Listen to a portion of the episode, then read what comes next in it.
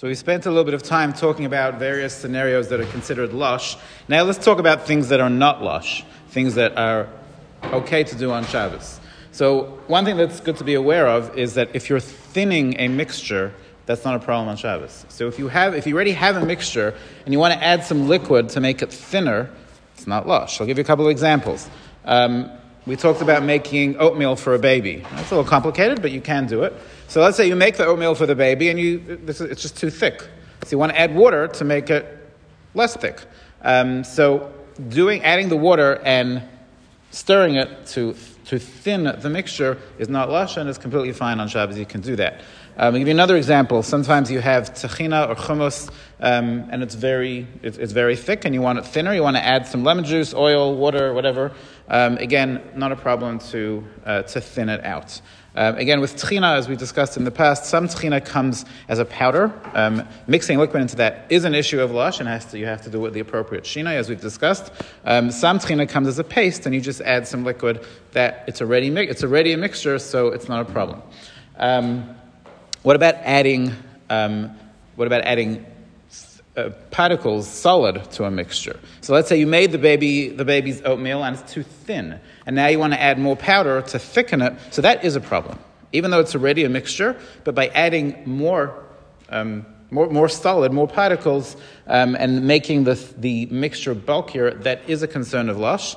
Um, you can do it, you just have to do the appropriate shinos. So you do shesi va'erev, you t- put your spoon in and take it out and do it the other direction, etc. Um, when it comes to making salad dressings on Shabbos, um, for the most part, making salad dressing is not going to be an issue of lush. What goes in a salad dressing? Let's say you put in, you're going to mix together some mayonnaise, some vinegar, and some spices. Let's just say. Um, so the mayonnaise and the vinegar mix together, and you end up with a thinner liquid. So you're really not doing anything.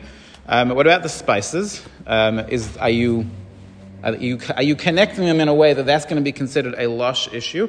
And the answer is generally not, because these spices, when you mix it in that liquid, they just, they just dissolve. Um, they don't pack together to form a to form a coagulated substance. You'd have to have an awful lot of spice in your salad dressing for that to happen, and it doesn't sound like my idea of a very good salad dressing. Um, so Generally, salad dressing is not an issue if you want to mix ketchup and mayonnaise together. Also, you're just mixing two pre-mixed things. There's no particles that are becoming connected in any way that's not lush. Um, some people like to mix chrein and mayonnaise, make it into chrayonnaise. Um, so again, when you put the mayonnaise into the chrein, it's not taking those little pieces of chrein and binding them together. If it was, that would be a lush issue. If it actually has the opposite effect, it just makes the whole thing very smooth and it's just, they sort of spread out. Um, so again, the person would say that is not an issue. Um, if you're dipping a tea biscuit into your tea um, or challah into your soup, um, assuming you're not having any bishul issues, um, and obviously there are ways to do it, it's not a problem. Uh, the pieces are falling into the, it's disintegrating, the pieces are falling into your soup, you now have crumbs into, in, floating around in your soup and your tea. Again, that's not an issue of lush because the particles are actually spreading, spreading out in the liquid, they're not coming together to fuse and bond and become one item. Um, so again, that itself, again, would not be an issue of lush. Have a good night.